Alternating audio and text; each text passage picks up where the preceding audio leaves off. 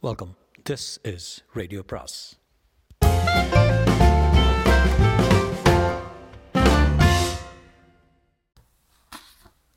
அனைவருக்கும் அன்பு வணக்கம்.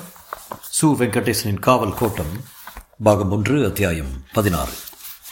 திருமலை நாயக்கர் பேரன் சொக்கநாதன் பட்டத்துக்கு வந்தபோது வயது பதினாறு தான் அவன் தந்தை முத்து வீரப்பன் பட்டத்துக்கு வந்த ஒரே வருடத்தில் காலமானார்.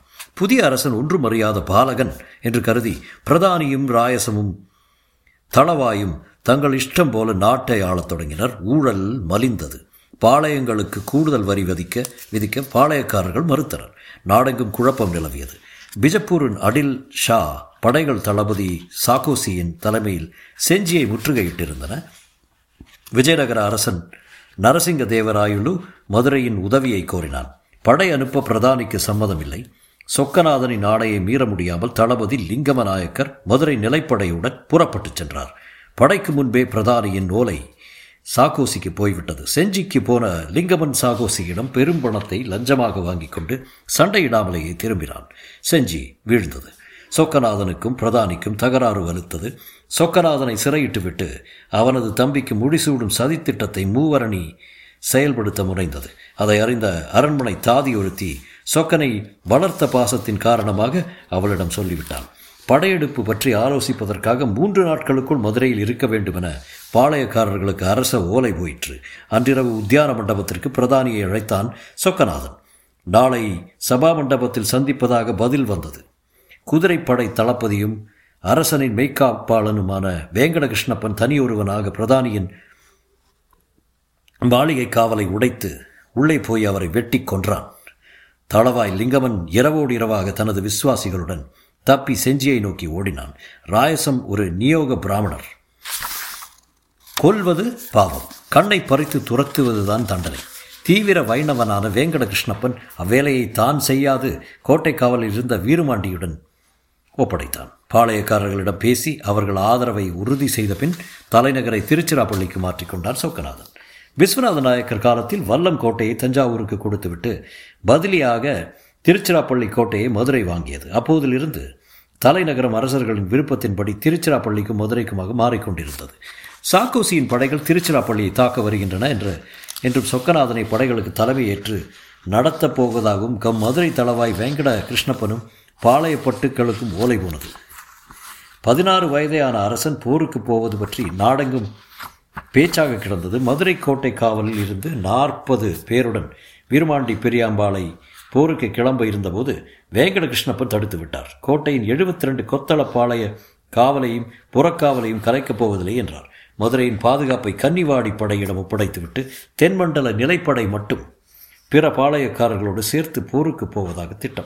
வீரமாண்டியை கள்ள நாட்டில் ஆள் திரட்டுமாறு சொன்னார். வீரமாண்டி பின்னத்தேவரோடு கலந்து பேசினார். குண்டாறு வரை உள்ள அத்தனை ஊர்களும் செய்தி போனது. ஏற்கனவே பக்கத்தில் உள்ள பாளையங்கள் எல்லாம் மீசை அரும்பாத ராஜா சண்டைக்கு கிளம்பியதைக் கண்டு பெருவாரியான வாலிபர்கள் பாளையப்படைகளில் அமரர்களாக அமரக்காரர்களாக சேர்ந்தனர். இரண்டே நாட்களில் கள்ள நாட்டிலிருந்து நானூறு பேர் வளரி வேல் கம்புகளோடு திரண்டு போய் வைகைக்கு வடகரையில் நின்றிருந்த நிலைப்படையோடு சேர்ந்து கொண்டனர்.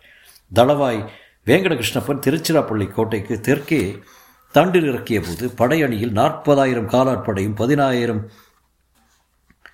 குதிரை வீரர்களும் இருந்தனர். கோட்டைக்குள் பத்தாயிரம் வீரர்கள் ஏற்கனவே இருந்தனர். ஒருவேளை விதி சதி செய்து விட்டதால் வேங்கடர் கூடவே உடன் கட்டை ஏறுவதற்காக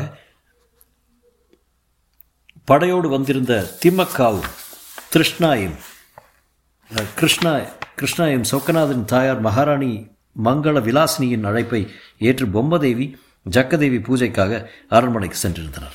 சாக்கோசியின் படைகள் மதுரையின் வலிமையில் முக்கால்வாசி தான் இருக்குமானால் அந்த குதிரைப்படை நாடெல்லாம் அஞ்சின. ஏராளமான பீரங்கிகளும் இருந்தன. விஜப்பூர் படைகள் பீரங்கி சுடுவதில் பேர் போனவை. செஞ்சியை நாற்பதே நாளில் பிடிக்க துணை செய்தவை பீரங்கிகள் தான் செஞ்சி அளவுக்கு திருச்சிராப்பள்ளி வலுவான கோட்டை அல்ல. கொள்ளிடம் மணலாய் இருந்தது ஆனால் காவிரியில் இடுப்பளவு நீரோடியது. எனவே கொள்ளிட வடகரையில் கரம்பனூரின் கரம்பானூரின் இருபுறமும் அந்த படை நின்று கொண்டிருந்தது. பீரங்கிகளை இறக்க முடியாமல் காத்திருந்தனர். அன்று காலைதான் தஞ்சாவூரில் இருந்து ஐம்பது யானைகளும் ஐநூறு குதிரைகளும் மூவாயிரம் வீரர்களும் சாக்கோசின் உதவிக்கு வந்து சேர்ந்திருந்தனர். ஏதோ ஒப்புக்கு வந்த மாதிரி இருந்தது. இன்னும் ஐந்து மடங்கு படையை எதிர்பார்த்திருந்த சாக்கோசி ஏமாற்றத்தோடு தஞ்சாவூக்காரனுக்கும் ஒரு பாடம் கற்பிக்க வேண்டும் என மனதில் கருவிக்கொண்டான் அன்றிரவு தளவாயிடம் வீருமாண்டி பேசினார். குழப்பம் மீதும் வராமல் பார்த்து கொள்ள வேண்டும் என்று உத்தரவாதத்தை வாங்கி கொண்டு தளவாய் அனுமதி அளித்தார். விருமாண்டி பெரியாம்பாளை பெரியாம்பளையின் தலைமையில் ஐந்து பேர் கொண்ட ஆறு கொத்துகள் கிளம்பின. வழிகாட்டி இரண்டு வேவுகாரர்கள் உடன் வந்தனர். கொள்ளிடத்தின் வடகரையோரம் அடர்ந்த காடு போல மரங்கள் செறித்திருந்தது. அப்பால் வயல்வெளியில் பிஜப்பூர் தண்டு இறங்கியிருந்தது. கரம்பலூரை சுற்றிலும் காலால் படையை விட்டு ஒரு சிறகுகளின் இரு சிறகுகளின் குதிரைப்படைகள் இருந்தன. திட்டப்படி கிழக்கு புறமாக கொள்ளிடக்கரை ஊடையே நடந்து முகாமை அணுகினார்.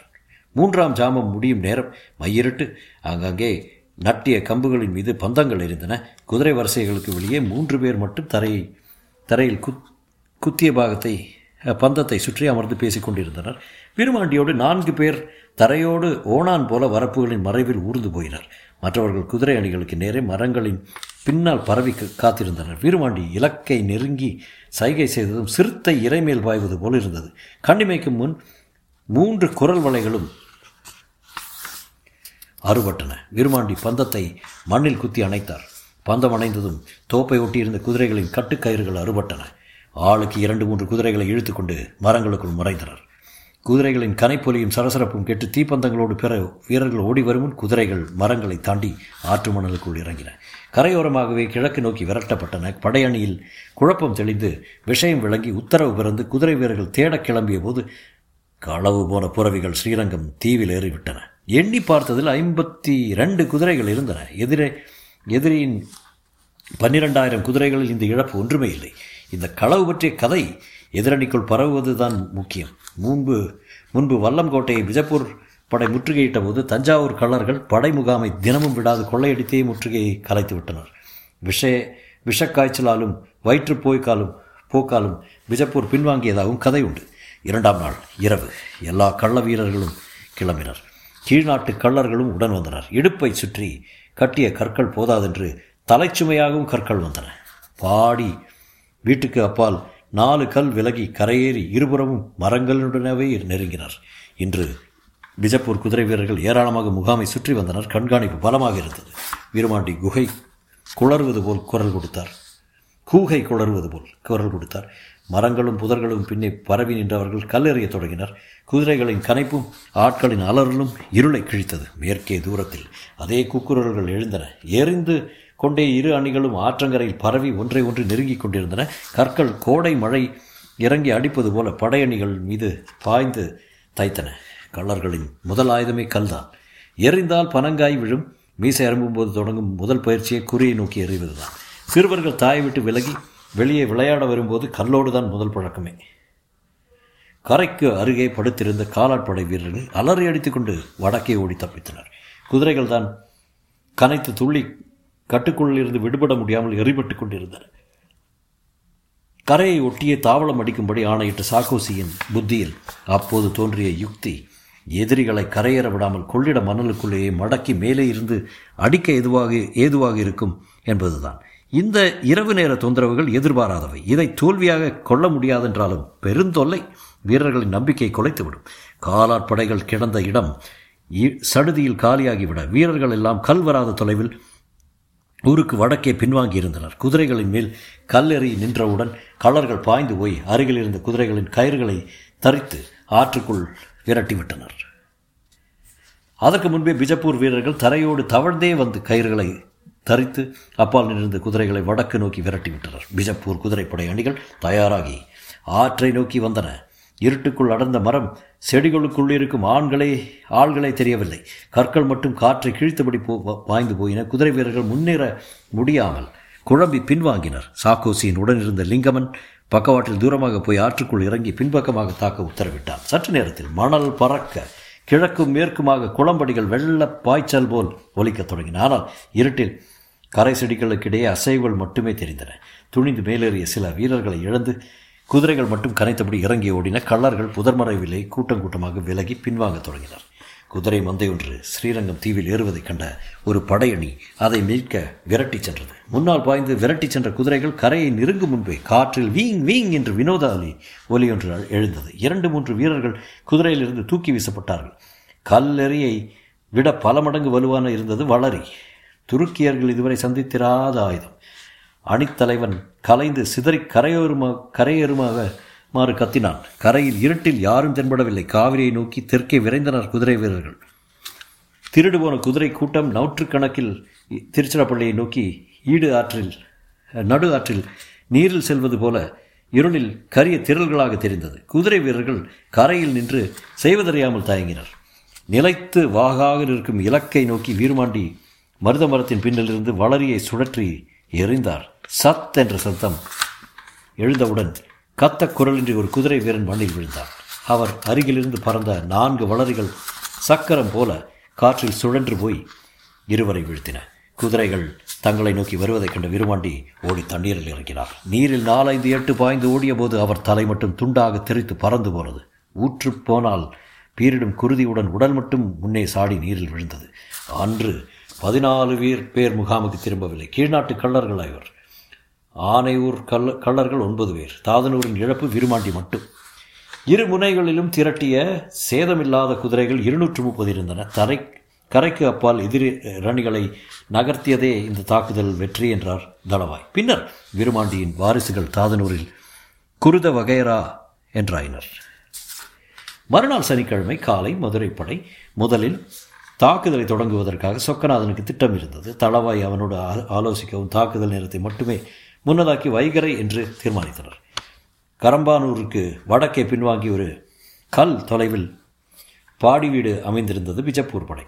விடிவெள்ளி முளைத்த போதே வேங்கட கிருஷ்ணப்பனின் காலாட்படை காவிரியில் இறங்கி நீரை நடந்தே நடந்து ஸ்ரீரங்கம் வடகரையில் பரவி நின்றது. கள்ளர்களும் வில்லாளிகளும் மட்டுமே கொள்ளிடம் தாண்டி மறுகரை ஏறினர். அது காலை அதிகாலை பாங்கு ஓதும் ஒலி கரம்பனூரை எட்டிய போது ஒரு தீவன படப்பு எரிந்தது. எந்த ஜீவனும் மற்றும் வெறிச்சோடி கிடந்த ஊரை சுற்றிலும் உள்ள படப்புகள் எரிய தொடங்கின. கள்ளர்கள் ஊருக்குள் இருந்த பத்திருபது வண்டிகளை இழுத்து வந்து வைக்கோல் கட்டுகளை ஏற்றத் தொடங்கினர். தீ விட்டு கூரைகளிலும் படர்ந்து வானில் ஏறியது. ஸ்ரீரங்கத்திலிருந்து பார்த்தபோது கொள்ளிடக்கரை தோப்புகள் கரும்பூதங்களாக விளிம்பு கட்டி நிற்க அப்பால் பெரும் மஞ்சள் தீயொளி விருந்து விருந்திருக்க கரும்பகை விண்ணோக்கி எழுந்தது.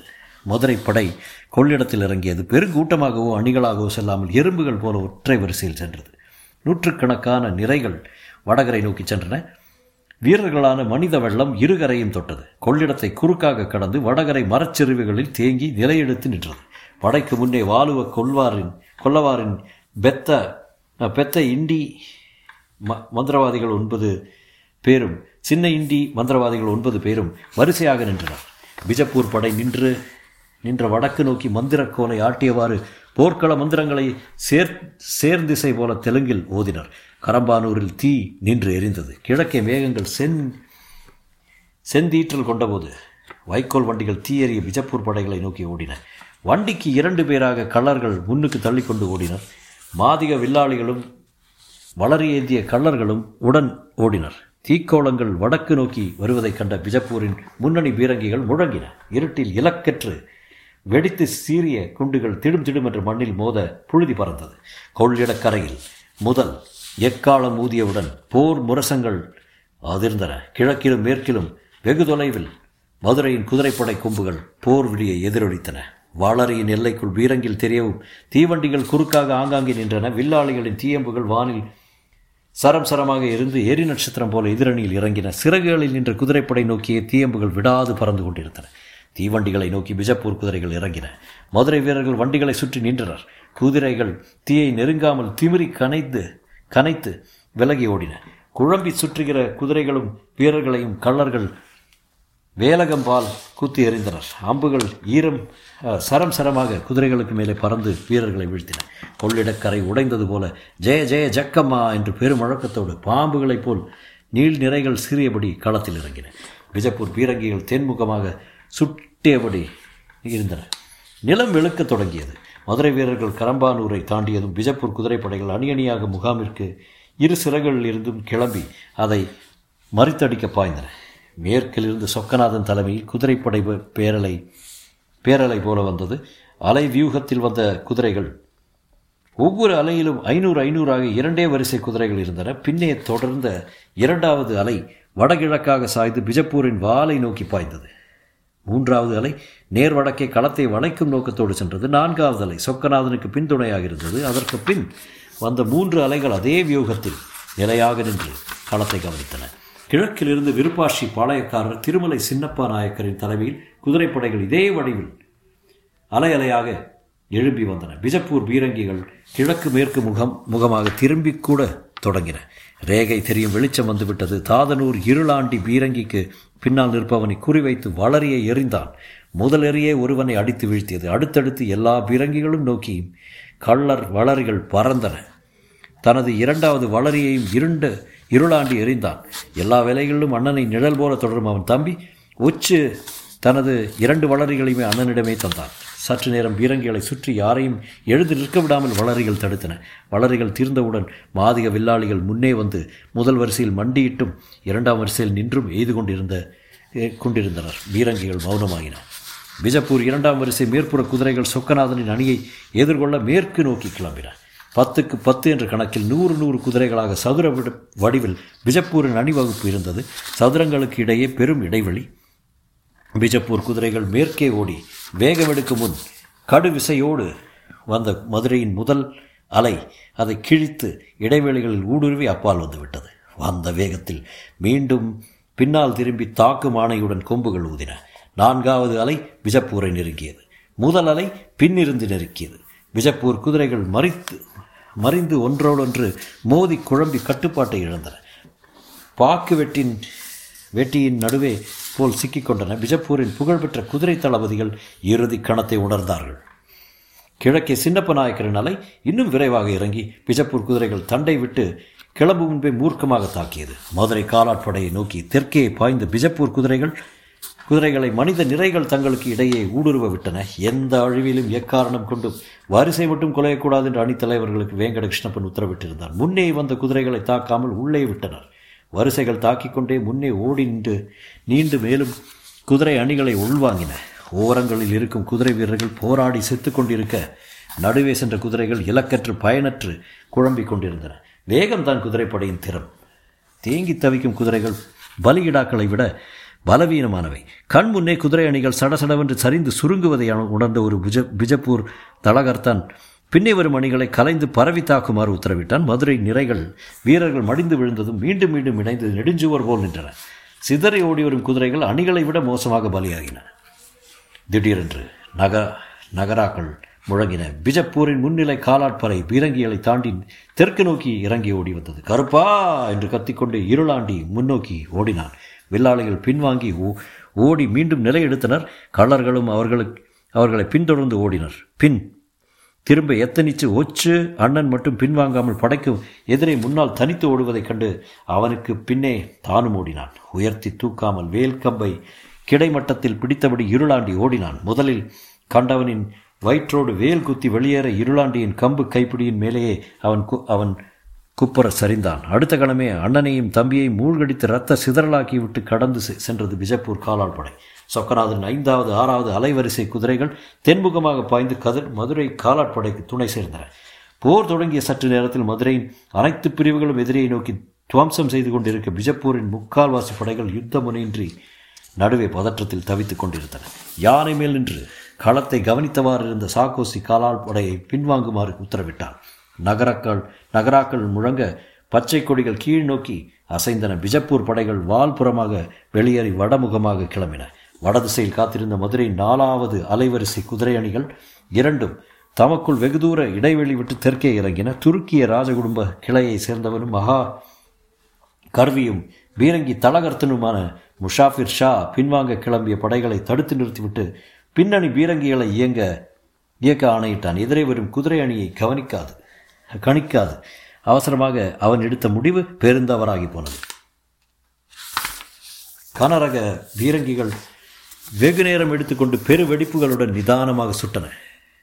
சாக்கோசி நிலைமையை ஊகித்து கோபத்துடன் முசாஃபிரை அணுகுவதற்குள் எவ்வித சேதமுமின்றி மதுரை குதிரை வீரர்கள் பிஜப்பூரின் வால்புறத்தில் மோதிவிட்டனர். நெரிசலில் சிக்கி தவித்த காலாட்படையினர் அர்த்தமின்றி பலியாகினர். உயிராசையோடு பீரிட்டு பாய்ந்த மனித வெள்ளம் வடமுகமாக ஓடியது. மதுரையின் அடுத்த அலை வரிசைகள் குதிரைகள் முன்னேறுவதை நிறுத்திவிட்டு நின்று அவர்களுக்காக காத்திருந்தன. சூரியன் செந்நிறம் இழந்து வட்ட விளிம்புகள் மழுங்கி கோள வடிவமற்று வெயிலாக எரிக்கத் தொடங்கும்போது களத்தின் முடிவு தெள்ளத் தெளிவாகிவிட்டது. நகராக்கள் முழங்கின விஜப்பூரின் வெள்ளைக்கொடி மேலெழுந்தது அதன் எல்லா முனைகளிலும் வெள்ளைக்கொடிகள் உயர்ந்தன போர் முடிவுற்றது. மறுநாள் இருபது சிறிய வீரங்கிகளையும் மூவாயிரம் குதிரைகளையும் இரண்டு லட்சம் வராகனையும் கொடுத்துவிட்டு சாக்கோசி வடமுகமாக திரும்பிச் சென்றான். மதுரையின் களப்பலி எண்ணூறுக்கும் மேல் தாதனூரில் இருந்து மூவர் பலியான சின்னமுத்து இருளாண்டி சகோதரர்களுக்கு சின்னையா மகன் என்பதால் மூவர் வாரிசுகளும் பின்னல் பின்னர் காவேரி வகையரா ஆயினர். தொடரும்.